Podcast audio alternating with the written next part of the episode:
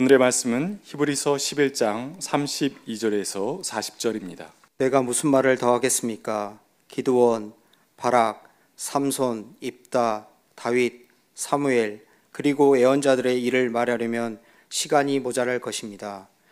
그들은 믿음으로 나라들을 정복하고 정의를 실천하고 약속된 것을 받고 사자의 입을 막고 불의 위력을 꺾고 칼날을 피하고 약한 데서 강해지고 전쟁에서 용맹을 떨치고 외국 군대를 물리쳤습니다.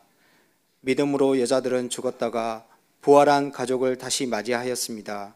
또 어떤 이들은 고문을 당하면서도 더 좋은 부활의 삶을 얻고자 하여 구태여 놓여나기를 바라지 않았습니다. 또 어떤 이들은 조롱받기를, 조롱을 받기도 하고 채찍으로 맞기도 하고 심지어는 결박을 당하기도 하고 감옥에 갇히기까지 하면서 시련을 겪었습니다. 또 그들은 돌로 맞기도 하고 톱질을 당하기도 하고 칼에 맞아 죽기도 하였습니다. 그들은 궁핍을 당하며 고난을 겪으며 학대를 받으면서 양과 염소의 가죽을 입고 떠돌았습니다. 세상은 이런 사람들을 받아들일 만한 곳이 못 되었습니다. 그래서 그들은 광야와 산과 동굴과 땅굴을 헤매며 다녔습니다. 이 사람들은 모두 믿음으로 말미암아 훌륭한 사람이라는 평판은 받았지만 약속된 것을 받지, 받지는 못하였습니다. 하나님께서 우리를 위하여 더 좋은 계획을 미리 세워 두셔서 우리가 없이는 그들이 완성에 이르지 못하게 하신 것입니다. 이는 하나님의 말씀입니다. 참 좋으신 우리 주님의 은총과 평화가 이곳에 모인 모든 분들과 함께 하시길 빕니다. 어, 여러분께서는 혹시 좋아하는 운동, 좋아하는 스포츠가 있으신가 모르겠습니다. 저는 어렸을 때부터 공을 가지고 노는 놀이를 매우 좋아했습니다. 그 중에서는 축구를 가장 좋아합니다. 하는 것, 보는 것 다 좋아합니다. 물론 좋아한다고 다 잘하는 건 아니지만 말입니다. 요즘은 월드컵 시즌도 아닌데 한국을 포함해서 아시아가 축구 열기로 뜨겁습니다. 아시안컵 때문인데 얼마 전 한국도 4강에 올라서 그 열기를 이어가고 있습니다. 저도 집에 있는 아기를 그 어느 때보다 극진하게 재운 다음에 대부분의 경기를 챙겨봤습니다. 오늘은 좀 뜬금없으시겠지만 이 아시안컵 이야기로 오늘 말씀을 시작해 볼까 합니다. 저는 이번 경기들을 챙겨보면서 누구에게나 잘 알려진 선수, 유명한 선수인 손흥민 선수를 유심히 살폈습니다. 사실 손흥민 선수는 그가 써내려간 기록들 때문에 아시아 축구 선수들에게 있어서 워너비 선수가 되었습니다. 그런데 이번 아시안컵에서는 그가 공격수임에도 불구하고 필드골을 넣지 못했습니다. 여기서 필드골이라고 하는 것은 페널티킥이나 프리킥 이외에 넣는 골을 말합니다. 그는 전 세계 모든 축구인들의 꿈의 무대인 영국 프리미어리그에서 득점 왕까지 한 선수입니다. 그런 그가 얼마 전에 넣은 멋진 프리킥을 제외하고는 시원한 골 하나도 넣지 못하자 사람들이 손가락질 하기도 했습니다. 사실 맞습니다. 그는 공격수이기 때문에 골을 많은, 많이 넣는 것이 그의 존재의 목적일 것입니다. 그런데 저는 이번 대회를 챙겨보면서 좀 다른 생각을 하게 됐습니다. 그가 가진 역할은 그의 포지션 하나에 국한된 것이 아니라 그의 존재감 전체에 있음을 알 수 있었습니다. 그는 무엇보다 경기장 안과 밖에서 선수들의 사기를 세워주었습니다. 실점 상황이 나오거나 혹은 사람들의 기대 때문에 위축될 수도 있는 선수들의 사기를 세워 주었습니다. 그는 자신의 동료들이 사람들로부터 손가락질 당할 때 동료 선수들이 그런 이야기를 듣는 것이 매우 마음이 아프다며 그들도 축구 선수이기 전에 하나의 인간이기에 자꾸 선수들을 흔들지 말고 보호해 달라고 말하기도 했습니다. 저는 그의 인터뷰를 보며 아, 이 사람 참 대인배구나 라는 생각을 하게 됐습니다.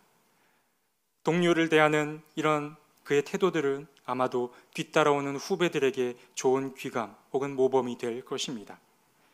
저는 이런 손 선수의 행보를 보며 주장이나 좋은 선배 혹은 좋은 가르침은 바로 이러한 존재감 속에 있다고 깨닫게 되었습니다.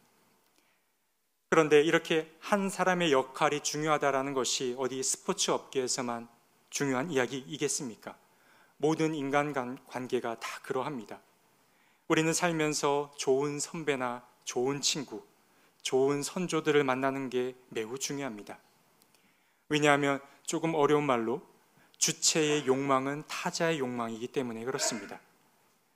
내가 지금 누구와 함께 지내느냐에 따라 또 내가 누구를 만나느냐에 따라 내 욕망이 결정된다라는 말입니다.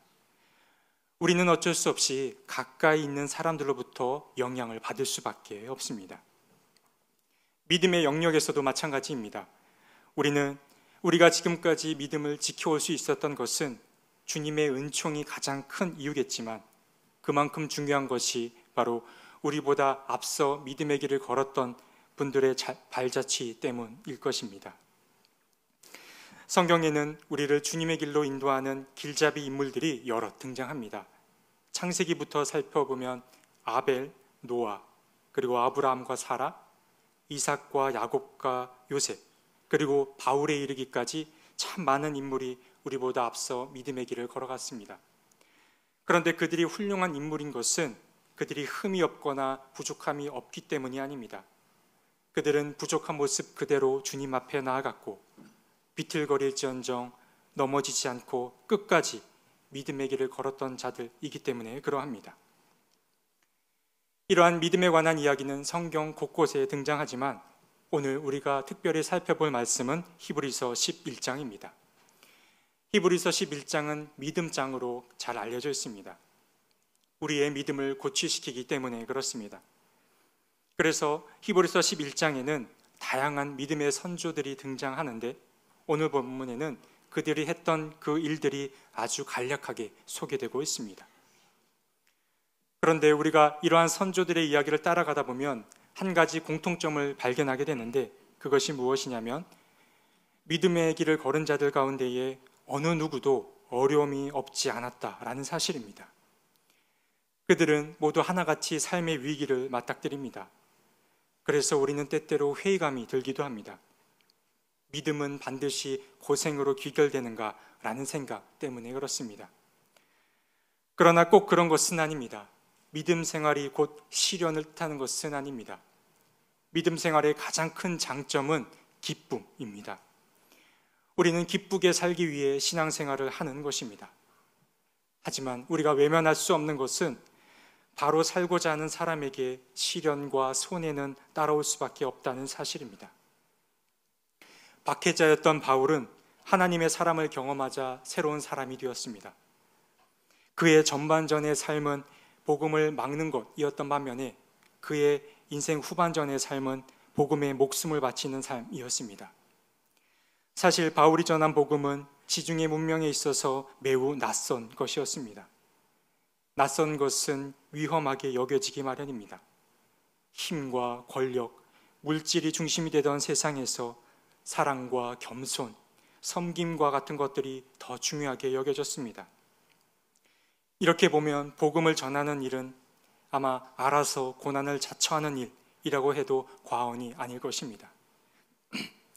바울 사도의 삶이 바로 그러했습니다.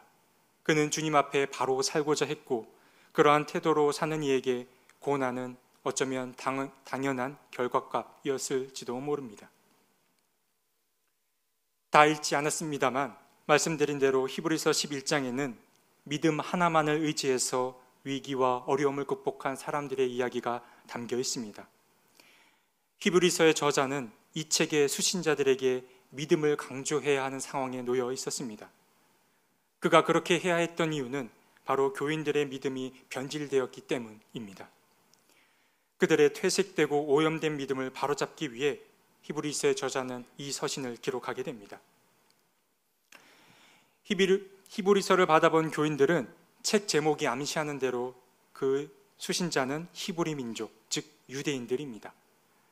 그런데 사실 히브리서의 수신자가 정확히 어떤 집단인지 말하기 쉽지 않습니다. 다만 추측할 따름인데 곳곳에 나와 있는 힌트를 통하여 우리는 그들이 흩어져 살던 디아스포라 유대인들이었음을 알게 됩니다. 더 정확히 말하면 그들은 로마에 거주하던 유대계 그리스도인들이었을 것입니다. 그리스도를 믿고 따르던 자들에게 한 가지 위기가 닥칩니다. 그들의 신앙이 점점 나태해지더니 그리스도의 법에서 떠날 위기가 닥친 것입니다. 그들의 믿음이 흔들린 가장 큰 이유는 바로 예수님의 재림이 지연되었기 때문입니다. 죽음에서 부활하여 하늘에 오르신 예수님이 올라가신 그 모습 오기로 다시 오시기로 하셨는데 아무리 기다려도 그분이 오질 않는 것입니다. 믿음의 사람들이 점점 세상을 떠나가는데도 주님의 재림이 계속 지연되자 사람들이 흔들리기 시작한 것입니다. 충분히 공감이 가는 상황입니다. 이러한 문제는 베드로 후서에서도 또 나타나는데요. 그래서 히브리서의 저자는 그저 손을 놓고 지켜만 볼 수가 없었습니다. 그는 흔들리는, 흔들리는 교인들을 위한 처방전을 내놓아야 했습니다.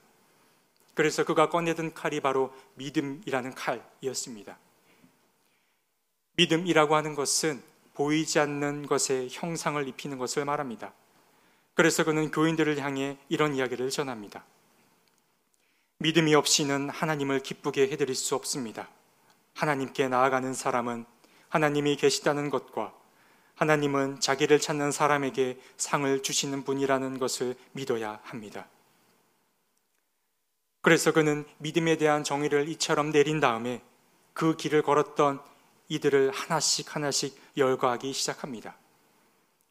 그는 구약에 등장한 인물들을 믿음의 모범으로 제시했습니다. 그래서 히브리서 11장에는 아벨부터 시작하여 아브라함을 거쳐 사사들에 이르기까지 위기 속에서도 믿음을 지켜온 자들의 이야기가 담겨 있습니다. 여러 인물들이 등장하지만 우리는 그들 가운데 몇몇을 추려 한번 발자취를 살펴보려고 합니다.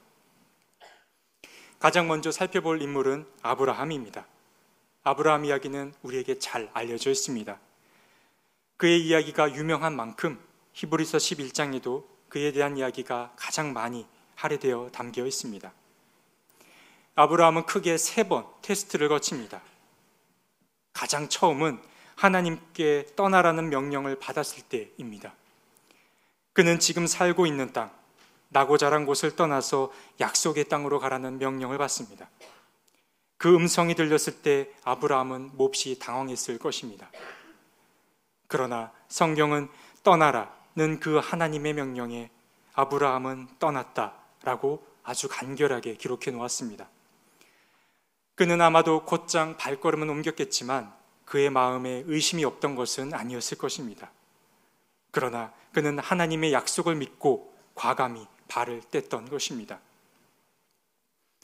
아브라함이 받은 두 번째 시험은 하나님으로부터 큰 민족을 이루게 하겠다는 약속을 받았을 때입니다. 이 약속은 떠나라는 명령과 동시에 주어진 것이었습니다. 성경은 말하길 그가 처음 발걸음을 옮겼을 때의 나이가 75이었다고 기록하고 있습니다. 옛사람들의 수명을 고려하더라도 그의 나이는 결코 적지 않았습니다. 그런데 그보다 더 믿음이 필요했던 부분은 바로 아내였던 사라의 몸 상태였습니다. 그녀는 아이를 갖기 어려운 몸이었습니다. 하지만 아브라함은 믿어지지 않는 상황에서 너의 자손이 별처럼 많아질 것이다 라는 주님의 약속을 믿고 앞으로 나아갔습니다. 아브라함의 마지막 시험은 어렵게 얻은 아들 이삭을 번제로 바치라는 그 명령을 들었을 때입니다.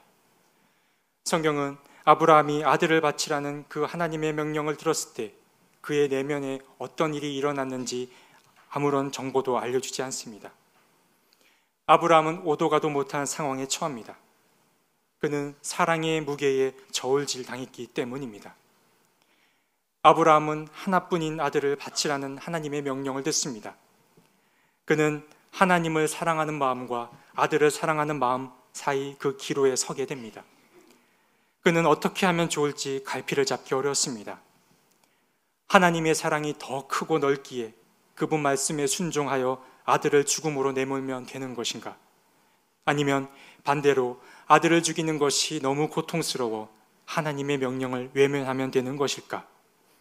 그의 갈등은 깊어만 갔습니다. 그러나 아브라함은 주님께서 이 상황을 해결해 주실 것을 믿으며 불확실성 속으로 한 걸음 내디딘 것입니다. 아브라함의 사, 사, 아내였던 사라의 사정도 마찬가지였습니다. 그녀도 믿음의 기로에 놓이게 됩니다. 사라의 태는 계속 닫혀 있습니다. 그녀는 말 못할 사정을 늘 안고 살았습니다. 하지만 하나님은 사라가 낙심에 빠진 바로 그 순간 그녀를 찾아오셨습니다. 그리고 사라를 통해 새로운 일을 시작하시겠다고 약속하셨습니다. 이 소식은 너무나도 기쁜 소식이었지만 다른 한편으로 너무나도 믿기 어려운 소식이기도 했습니다. 그러나 사라는 약속이 이루어지지 않았을 때 올 그 실망감보다 자신을 찾아온 그 하나님의 약속을 우선적으로 믿었습니다. 그래서 히브리서의 저자는 그녀의 믿음을 이렇게 요약했습니다. 믿음으로 사라는 나이가 지나서 수태할 수 없는 몸이었는데도 임신할 능력을 얻었습니다. 그가 약속하신 분을 신실하신 분으로 생각했기 때문입니다. 그녀의 아들이었던 이삭도 시험이 없지 않았습니다. 히브리서의 저자는 이 이삭이 야곱과 에서 두 아두 두 아들 모두를 축복한 사건을 믿음의 척도로 삼았지만 저는 그보다는 이삭의 믿음은 번제물로 바쳐진 이후 그가 스스로 내렸던 행보에 있다고 여겨집니다. 이삭은 어린 나이에 하나님과 아버지 사이에서 죽을 위기를 맞습니다. 자신의 입장이 전혀 고려가 되지 않은 상황에서 그는 손도 쓰지 못한 채 생을 마감할 수도 있었습니다. 물론 그 당시 이삭의 나이가 어린 아이가 아닌 건장한 청년 때였다고 하더라도 상황은 크게 달라지지 않았을 것입니다. 이삭이 아버지께 저항할 수 있는 나이였을지라도 아버지 말씀에 순종하여 자신을 제물로 바치고자 했을 것이기 때문입니다. 이삭의 믿음은 바로 이 다음에 명확히 드러납니다. 그는 하나님이 자신을 함부로 대했다고 느꼈을 수도 있습니다. 그러나 이삭은 하나님, 아버지의 하나님을 곧 자신의 하나님으로 여겼습니다. 아버지가 하나님을 신뢰했기 때문에 자신도 아버지를 따라 하나님을 끝까지 신뢰했습니다. 모세도 마찬가지입니다. 히브리서 저자는 아브라함에 이어서 이 모세에 관한 이야기를 그 다음으로 많이 할애했습니다. 모세의 인생 여정도 아마 아브라함의 인생 여정과 비슷한 점이 많았기 때문일 것입니다. 모세는 왕의 자녀라는 특권을 내려놓고 본래 자신의 민족이었던 이스라엘 백성들과 함께 고생길을 택했습니다. 하지만 그의 가장 큰 시험은 이 다음에 더 잘 드러난다고 볼 수 있습니다. 모세는 하나님의 약속을 믿고 이집트를 탈출했습니다. 히브리서의 저자는 그의 믿음에 관하여 말하기를 그가 왕의 분노를 두려워하지 않고 떠났으며 보이지 않는 분을 마치 보는 듯이 바라보며 견디어냈다라고 말했습니다. 모세는 거대한 벽과 같았던 홍해를 피하지 않았습니다. 그리고 믿음으로 그 홍해를 마른 땅을 건너듯 건넜습니다. 그 역시 고민은 깊었을지언정 불확실성 속으로 용기 있게 한 걸음 내디딘 것입니다. 이 모세 다음으로 등장한 사사들도 마찬가지입니다. 기드온, 바락, 삼손, 입다도 마찬가지였습니다. 그들도 정치와 전쟁의 분야에서 위기가 없지 않았습니다. 그러나 이들도 믿음 하나만을 의지하여 위기와 어려움을 극복했습니다. 우리는 이와 같이 앞서 길을 걸은 자들에게 주님의 길을 배우면서도 한편으론 빚을 지고 살아가는 것입니다. 그런데 사실 배움이라고 하는 것이 반드시 성경과 같은 텍스트로만 전해지는 것은 아닙니다. 월든의 저자인 헨리 데이빗 소로우는 현미경보다 육안으로 세상을 보는 것이 훨씬 큰 가르침을 준다고 말한 바 있습니다. 어쩌면 가장 큰 배움은 실제적인 만남이나 실제적인 사건을 통해 오는 것 아닌가 생각해 보게 됩니다. 저는 자주 하는 생각이지만 이 청파교회 목회실 멤버가 된 것을 참 행복으로 여깁니다. 그 이유는 목회실 분들과 이런저런 이야기를 나누거나 함께 일을 할 때 순간순간 좋은 깨달음들이 오기 때문에 그렇습니다. 그리고 그뿐 아니라 목사님들이 곁에 있는 이들을 어떻게 섬기는지를 눈여겨보다가 아, 나도 그렇게 해야겠다라는 생각을 자주 하고 했습니다. 저는 지금 아직 돌이 되지 않은 아이 하나를 키우고 있는데 육아에 있어서도 마찬가지라는 생각이 들었습니다. 제가 아이를 낳기 전부터 자주 들었던 이야기가 있는데 아이에게 가장 좋은 교육은 행복이 무엇인지 가르치는 것보다 행복하게 사는 부모의 모습을 보여주는 것이라는 이야기였습니다. 나탈리 크납이라고 하는 독일의 한 여성 철학자는 인간은 무엇보다 모방을 통하여 관계를 형성한다라고 말하며 좋은 자녀 교육은 주의를 주고 설교를 하는 것보다 부모 스스로가 독립적이고 신뢰가 강하며 생동감 넘치는 태도를 보여주는 게 가장 큰 도움이 된다고 말했습니다. 다시 한번 많은 말보다 삶을 대하는 진정성 있는 태도가 좋은 교육임을 깨닫게 됩니다. 제 이야기를 조금 더 이어서 해볼까 합니다. 저는 지난 주일 늦은 휴가를 다녀왔습니다. 이범성 목사님도 저보다 한 주 앞서 휴가를 다녀오셨는데 목사님께 누가 그런 질문을 했다고 합니다. 아, 청파교회는 여름 휴가도 있고 겨울 휴가도 있나 보군요. 라고 말입니다. 하지만 아닙니다. 청파교회가 좋은 곳은 맞지만 그 정도의 복지까지 되어 있지는 않습니다. 이범성 목사님이나 저나 사정이 있어서 이제 다녀온 것입니다. 어쨌든 저는 큰 마음을 먹고 아기와 함께 제주도를 다녀왔습니다. 떠나는 날 서울에는 한파가 왔기에 따뜻할 제주도가 무척이나 기대가 됐습니다. 그런데 제주에 도착하자마자 이게 웬걸 폭설이 내리고 있었습니다. 이미 도착했기에 주님을 원망하기에는 이미 늦고 말았습니다. 오후 늦게 도착한 제주에서 차량을 픽업하여 서귀포로 넘어가야 했습니다. 엄청나게 내리는 눈과 깜깜한 산길, 익숙하지 않은 차량과 차 안에 있는 아내와 아기 때문에 엄청 긴장이 됐습니다. 도로에는 불빛 한 점도 없고 모든 차선이 눈에 덮여 있어서 방향을 제대로 가늠하기가 어려웠습니다. 그래서 차선을 여러 번 넘어가기도 했습니다. 그렇게 얼마간 이동하고 있는데 앞에 몇 대의 차량이 나타났습니다. 그 차량들도 비슷한 상황에 놓여 있는지라 비상 깜빡이를 켜고 천천히 앞을 향해 가고 있었습니다. 저는 갑자기 나타난 이 앞 차량들의 등장이 매우 매우 반가웠습니다. 왜냐하면 앞서가는 차들이 남긴 그 바퀴 자국이 제가 가는 길에 안내자가 되어 주었기 때문에 그렇습니다. 정말 앞차들이 남긴 그 흔적들 때문에 저는 더 이상 옆 차선이나 중앙 차선을 넘지 않고 목적지까지 잘 도착할 수 있었습니다. 아주 작은 일상의 경험이었지만 기억에 오래 남는 경험이었습니다. 청파교회 교우 여러분, 믿음은 결단이고 모험입니다.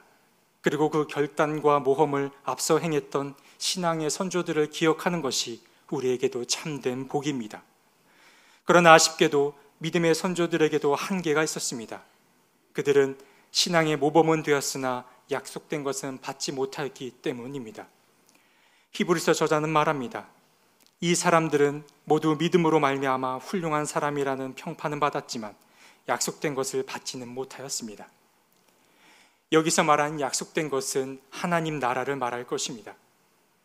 신앙의 선조들은 위기와 고난 속에서도 믿음 하나만을 붙들고 자신에게 주어진 길을 걸었습니다. 그러나 그들은 이 땅에서 실현된 하나님 나라를 보지 못했습니다. 그래서 히브리서 저자는 누군가를 지목하며 다음과 같이 말했습니다. 하나님께서 우리를 위하여 더 좋은 계획을 미리 세워두셔서 우리가 없이는 그들이 완성에 이르지 못하게 하신 것입니다. 이제 우리 차례입니다. 우리가 선조들이 시작한 일을 마무리해야 합니다. 히브리서 저자는 우리 없이는 하나님 나라를 완성할 수 없다고 말했습니다. 그래서 우리에게는 진정한 모범이 되신 분, 선조들이 보지 못한 그 하나님 나라의 표본을 알려주실 분이 필요합니다. 그분은 바로 예수 그리스도입니다. 예수께서는 짧은 생을 사셨지만 그 짧은 생 안에 하나님 나라가 어떤 곳인지 모두 담아내셨습니다.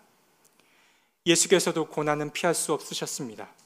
그러나 그분이 추구한 것은 고난이 아니었습니다. 예수께서도 행복을 추구하셨습니다.